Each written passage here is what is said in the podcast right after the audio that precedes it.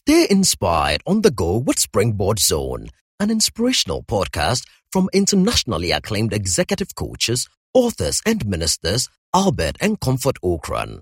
You will be inspired and challenged with strategies to consistently reach for new heights. And now, today's message.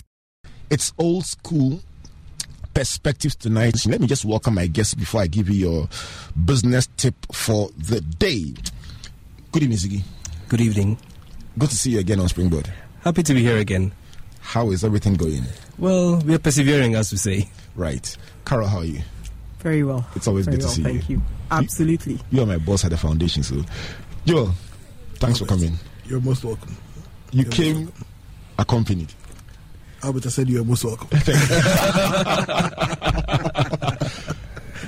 Rachel, good to see you. All right, so uh, the show tonight has, has Ziggy, Carol, and, and Joel representing Motown and giving us some perspectives on the theme of repositioning. Before we even go into our main discussion, uh, my my preamble was about was about planning and about the fact that you need to sit down and plan before you execute. But another school of thought says, really, listen, hit the ground running, and as you move, the thoughts will come. After all, some of the best entrepreneurs never learned anything about planning. Let me find out from you, Ziggy, what, what, what are your thoughts, very briefly, on this?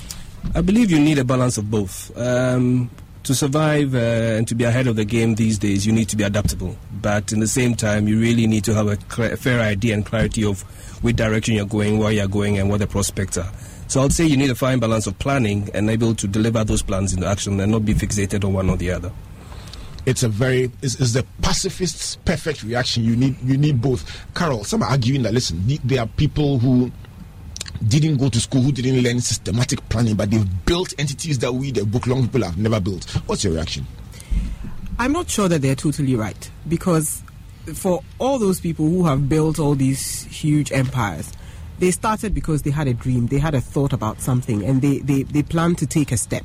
They didn't just wake up and put their foot out there thinking, okay, I don't care where, where my foot lands, I'm just going. So you must, like like Ziggy said, you must have, you know, a fairly good balance of, of, of both.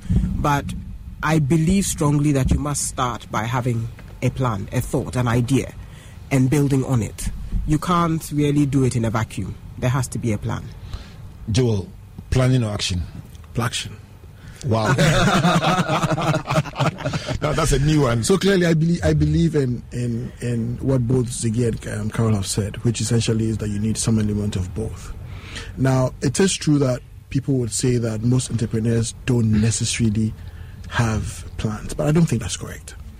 Because even though ideally plans should be documented, they don't necessarily have to be documented to be called plans. Plan a plan is really just knowing where you want to go and taking the necessary steps along the path to getting you there.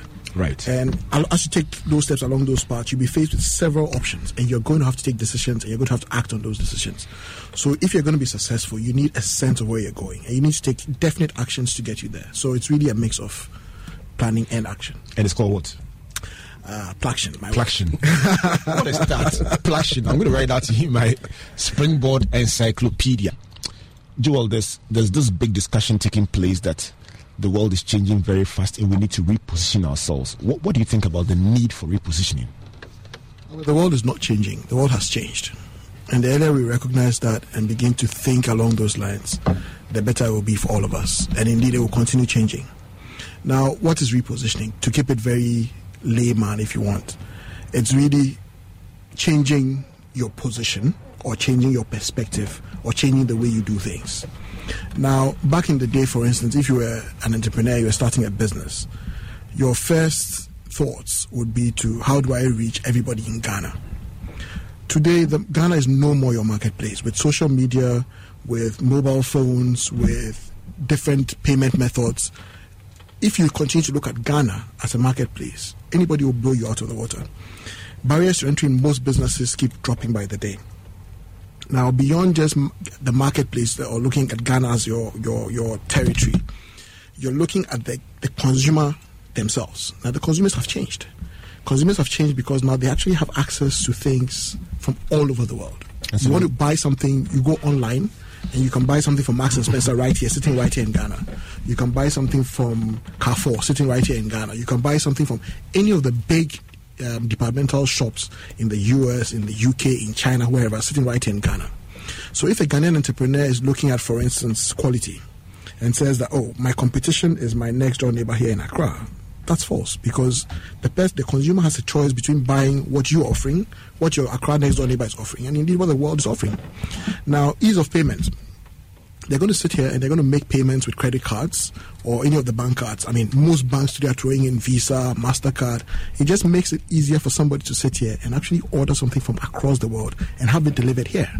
So, that in that in that sense, the world has changed, and people need to begin to recognize that it's no more just me, my family, my my next door neighbors, my country. It's it's a bigger market, and we, we, need, we begin, need to begin to think along those lines. Carol, Joel almost makes it sound frightening the fact that you suddenly are competing with several players across the world. Should we be scared? Is it an opportunity or a threat? I think it's it's more of an opportunity than a threat.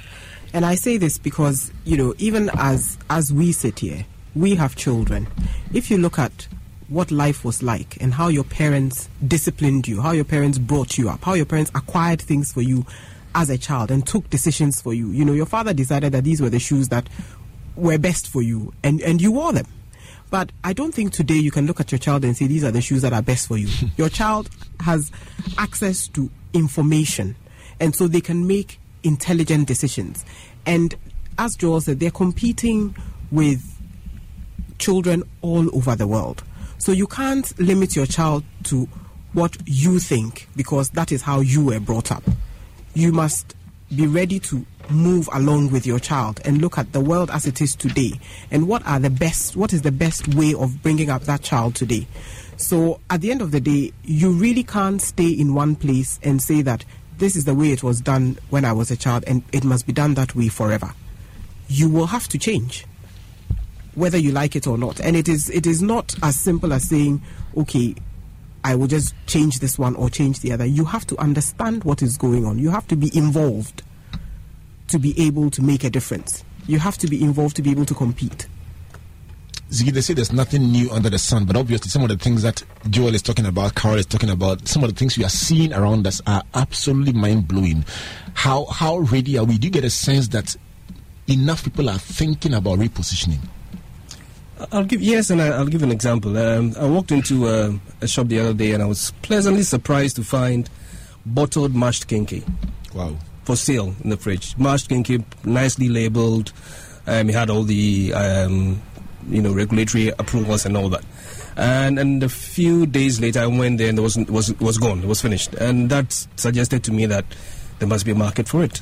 And and so it got it got me thinking, and, and I believe therefore that you know it's it's people are beginning to take advantage of what the opportunities and consumer preferences and changes are. Maybe the, the idea was okay, now people want a, you know a good, healthy, um, quick meal to grab from the fridge because working lives have changed and people don't no longer have the opportunity to do the things they used to do in order to have a good meal. Right. And so, is it frightening? It, it's it's it's an opportunity created for people who are aware of what the changes are and have positioned themselves to be able to take advantage of it. But for those who really think uh, are not adept and agile in terms of responding to the changing needs of the things that Joel talked about ease of payment, no more borders in terms of uh, your market, and consumer preferences is changing, then obviously they'll still be doing the things that, you know, are not really relevant for today's world. But I believe that it's created more opportunities and and ought not to be frightening. It ought to be challenging for the the more you know ordinary entrepreneur to be able to quickly take advantage of, of the um, interest it presents. So let's follow up on that. I mean, you walk into a shop and you see mashed kenkey. I mean, I've seen coconut water. I've seen products that didn't exist 10 years ago, things that you probably would have you would have relegated to a certain class of people or a certain part of the market, but which are now being repackaged with a different orientation. Now, there still are people out there saying, I'm looking for opportunity, I'm looking for ideas. What kind of thinking makes one bring out? ideas like this that have a place in this market? What kind of orientation must one have to be able to bring out the right kind of ideas? I think it's an um, one and very inquiring orientation, and two, your ability to challenge convention, challenge the way things have been done, challenge the way things have been thought through, and also be quite aware of consumer changing the preferences. What is the modern day working person like? What are the needs of the modern day uh, child? What are the needs of, of parents? So it's your ability to understand the differences that have caused the transition from five years ago or ten years ago, where there were no smartphones, to the present time that the you know technology particularly has affected the way in which people people operate. I mean, what is new about? I mean, we are all consumers. We all have needs. We are all wants. It's your ability to be able to challenge the way things are done, but also have that mindset of well, it could be relevant today, but your adapt, your ability to adapt and say, well, what is relevant today may not necessarily be what the market wants tomorrow, and what what think ahead.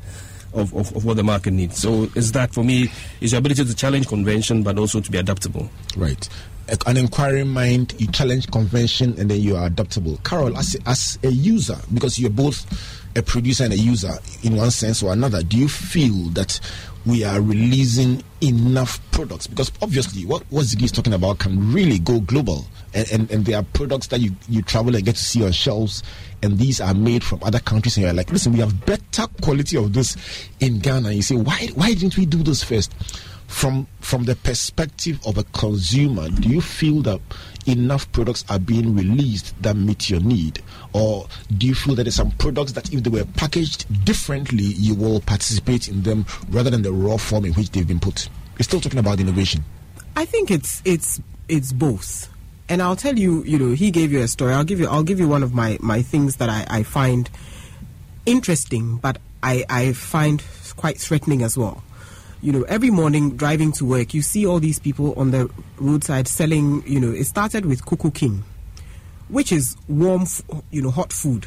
Then you see people selling fresh vegetables and fruit, and they're standing in the sun. And this thing is not in, in you know, there's no cold chain. It's, it's sitting in front of them in a basket, and they're selling it. And this is a very hot country. And I'm asking myself, where are the regulators? Aren't they seeing this? Are they waiting for somebody to, to get food poisoning before they do something about this? So, yes, I admire the people who are trying to do this, but I'm saying you can't just stop there. You can't stop at just producing the thing. You have to start thinking, how do we keep it fresh so that the, the guy who's on the street, I came here, I came to stand there at six o'clock. The guy who's passing by at eight o'clock will buy it at, and it's in the same condition as the guy who bought it at six o'clock. But we we need to see that we ourselves are thinking through these things and thinking like 10 15 years ahead of ourselves. Because the way to find out some of these things is one listening to people watching people and yourself in doing the things that you do. You would want to be able to do it more easily. You would want to be able to do it quicker. You would want to be able to have it ready at a certain time. So that in itself should challenge your mind to think how do i get this to be to be the way I want it, when I want it, how I want it. Because my lifestyle is changing. We're getting busier. We're living further and further away from Accra. We're spending hours and hours in traffic. So breakfast is eaten probably on the road. Dinner is going to be eaten if it is eaten on the road or it's eaten so late that you are unhealthy. You have to think about these things. And I think we've all got examples in our lives that we can look at, which can actually direct the way the way that we think about these things, and therefore challenge us to think, how do I get it to be the way I want? Somebody told me that recently that some there's a country in some country they're researching how to preserve yam. So they buy the yam from us in Ghana take it to their country, go and try and figure it out. And before we know it, they will have people supplying the yam to them. They'll repackage it and then they'll send it back to us. Actually, they've started already. Thank you. All right, talking about breakfast on the road and dinner on our way back, I have a, an interesting family example that will come up very shortly. But let me cross over to Joel. His company, by its very name, is innovation oriented, Innova DDB. So, Joel, tell me, can innovation be learned or you must be born with it? You must be curious. Um, and I think he must be committed to making a difference. I mean, when Ziggy was speaking, I, I, three words came to mind that would drive for me the consumer and the ability to satisfy the consumer. It's ease, it's convenience, it's speed. Ease, convenience, ease, and convenience, and speed. Today, in today's world, like Carol was saying as well, we spend so much time in traffic. You're in a hurry. As soon as you get to the office, you get there barely on time.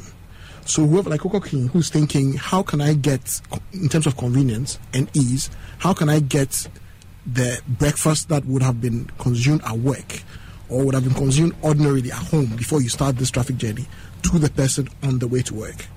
That in itself starts a new business. So if we focus on getting on these three things ease, convenience, and speed and figuring out how can we make something easier for the consumer how can we make it more convenient for the consumer? How can we make the convenience, uh, the consumer's life faster? How can we get them to work quickly? What products or services in terms of packing, all of those things. Then we will be innovative. So we just have to be curious. We need to ask the right questions. We need to look at the life, a day in the life, or a week in the life, or a month in the life of the consumer. Figure out what their their, their various um, challenges are, and come up with products and services that meet or deliver on those challenges. It's really that simple. So we have to be curious. We have to be curious about every single thing. Ask the right questions at every point, and we will come up with several, several, several solutions that you, you would ordinarily not think about. But that would meet a consumer need. Let me hit it. Let me hit you straight with it. Is the is our style of education anti-innovation? Ah. How much time do you have, Albert? because Albert, I mean, honestly, this for me is one of my big, my pet peeves. In that I think that as a country, we're talking about repositioning several years, I mean, there's positive repositioning and there's negative repositioning. Several years ago, as a country, we repositioned and went for this albatross that is now around our, our neck, which is this JHS SHS system. I thought albatross was single spine. well, even before single spine came, there was this and I think it's the singles the single biggest thing that we've done wrong for this country. And unfortunately, successive governments of both divides, of whatever divide, so fortunately I can make this point without seeming political, have come and superintended over a system that is clearly killing us. Now, Carol made the point that our children compete with other kids from around the world. Now, whilst, whilst other people are struggling to make their education more relevant and are upping the ante, we are busy sending our kids through a system that clearly leaves them as academically qualified illiterates. So until a government in this country, Say until the academically qualified illiterates, so until a government in this country or until the people decide that yes, we tried a system, it didn't work, and cut that canker and go back to a tried and tested system, which is that will, the, the, the O level and A level, I think so. That would feed our universities that are coming up from around every street corner with proper proper graduates who will then be trained to offer input into this country to help us compete positively with other countries around the world. Albert, you're wasting our time. It's telling on our health system. You should sit in an interview trying to recruit staff, and it's crazy. You should see the letters people write seeking employment. You should see people's CVs. You should see what they say, or you should hear what they say in interviews. Albert, it's crazy.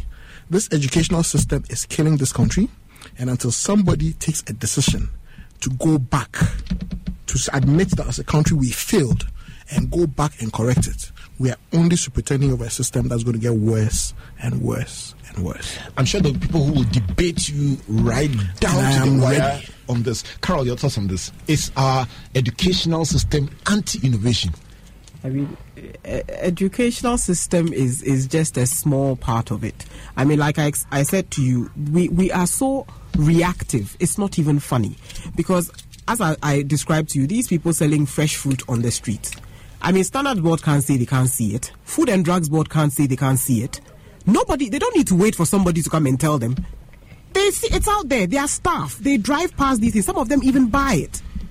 But it is this whole thing about no, if you do it, you are spoiling somebody's business. No, teach them the right thing and let them continue to be in business. But at the same time, the educational system for me is is is clearly very, very, very disturbing.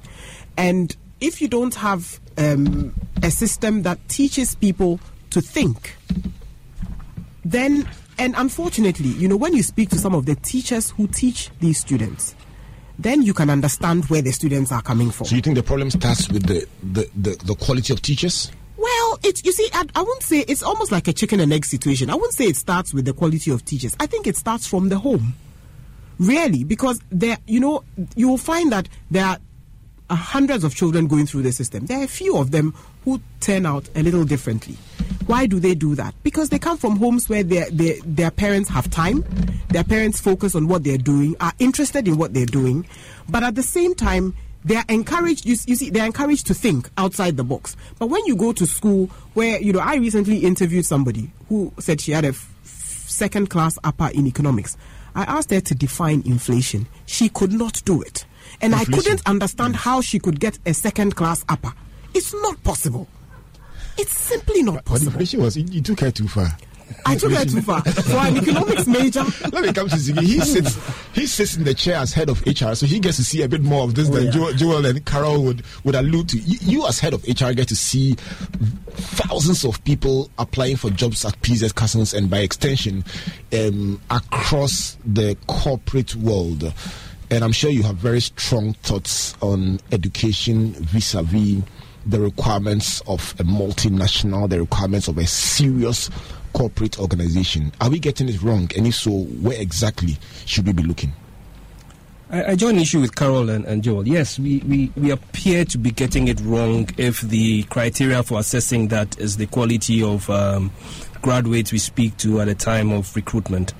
And um, very often, even when you're speaking with graduates who have undergone courses that require some practical project work, you still get that sense that they're doing the you know, in inverted commas, practical work for purposes of getting that certificate without getting imbibed in it. So, um, when you probe further, you get people who, who you ask, okay, what was your project work in school? And they can vividly describe all the project work. But when you probe and ask them impact, so you seem to have um, invented something that, you know, according to what you say worked. After you left school, how come you haven't transformed that into a, a product that is available on the market or got people to invest in? And they simply draw a blank you know they can't go beyond the the concept of putting that idea on paper into translating it into a product that is um, uh, commercial. And, and and I would again use um, interesting. Just um, yesterday, I was watching a, a, repeated version of your PM Express program where uh, Patrick Awuah Fashesi, the founder and uh, president of Ashesi, was being interviewed, and he gave an interesting um, example. Um, my understanding was you're also trying to set up a, an, an, engineering part of, of, of, the university, and he, he mentioned that in the course of his research, he looked at a curriculum of um, an American university. And for them, project work, for example, would be asking the students to think of something out of nature and use that to create a product in, in, in the engineering world that, that worked. Now, when he came back to Ghana, to come and have a look at what the engineering school type projects were. He found a to- total completely disconnect between being practical in the nature of the projects they're being given um, versus supporting them to do something on paper. And I thought that was a great illustration of, of where we are in our educational uh, curriculum. I mean, you speak to people, sometimes people come to the office to say, um, to bring a questionnaire based on the research they're doing for their project work. Now, when you look at the questionnaire, you can easily tell that the output of that research will not give them the information they need for the topic they're working on. There's right. a total disconnect. Right. And this is a questionnaire that they've worked with us, their um, um, lecturers on. Yeah. They've got supervisors. They've been actually okayed and authorized them to go out there and get information on. But there's a total disconnect. And, and this, uh, and interestingly, a lot of the private universities who we assumed were going to be um, educating graduates more aligned to the needs of industry are the ones um, uh, uh, who are sort of even failing worse than, than the traditional universities. So that's a big, big problem. It's interesting hearing this when many people see Ghana as the country with a unique selling proposition in the area of education that is providing solutions that many other African countries are gravitating towards. And ministry, we will do this again, but let me give you a, a, a quick reaction, um, Joel. Albert, look, this this debate can take years, and it should really, because I still insist that we need to go back to a system that was proven and that works. Now, I, I hear I hear Kofi. I have never said that the JHS system itself is the problem. What I'm saying is that it's not the nomenclature. If we determine that we need to add practical knowledge to an, an, an existing curriculum, let's add it Kofi says he learned technical drawing in art school. When I was in school, during our um, O and A levels, we had technical drawing as part of our art courses. So in that system, there was technical drawing. If we realize that there are other opportunities, um, catering, whatever it is, that we need to shore up the existing system with, I'm, I'm, I'm not against adding on. I'm against a wholesale change that does not deliver value. The names I and this this really is gut, but the names that he mentioned, I am hundred percent sure no scientific evidence, but I'm 100% sure that if they, those people, Kofi Dansey himself, if he had gone through the system that you and I know, he would have been streets ahead of where he is today. And and, and, and, and don't, forget, don't, don't get it wrong. I mean, even in a bar system, there's some people who will stand out. So let's not pick two or three good apples and say that okay so because those two or three went through the system and they didn't die the system is good the system is bad let's deal with the system carol let me ask what should people do differently to turn things around particularly in the area of unemployment i think first of all people should start thinking about how to understanding what the needs of employers are. If they're looking for employment, what are the needs of employers? And how do they prepare slow, themselves. Slow down, slow down. My cousin, my cousin is writing these down in Kumasi or Wa or okay. Cape Coast. So okay. slow down. Number one, find out find out what, what employers are looking for. When you found what employers are looking for, look at yourself critically and f- ask yourself, do I have what they are looking for? If you don't have it, spend some time, spend some money, sp- put in effort to bring yourself to the level or to add the value that they're looking for to yourself before you go and speak to them. Because unfortunately, I find that a lot of young people are always looking for, you know, when you talk to them, they're looking for a fat salary, they want to drive a, a, fast car, they want to drive the car I drive. I've been working for more than 20 years. How can they drive the car I drive? Take, take it easy. you know, so you have to be prepared to start from the bottom and work your way to the top but you have to be to equip yourself. And it's not just what you studied in school. It's what you read. Young people today a lot of them they don't like to read. When you ask them about current affairs even ghanaian affairs they don't know. They don't know what is happening in the world around them. You cannot go and sell yourself to anybody. It's as simple as that. So put some effort and some time. Invest. And that's why we talked about investment. It's not just investing money in something that earns you interest. Invest in yourself invest in the quality, in your quality, and then you can go and deliver to somebody who's looking for you because you've invested in yourself. In the short term, the person has the person is applying for jobs.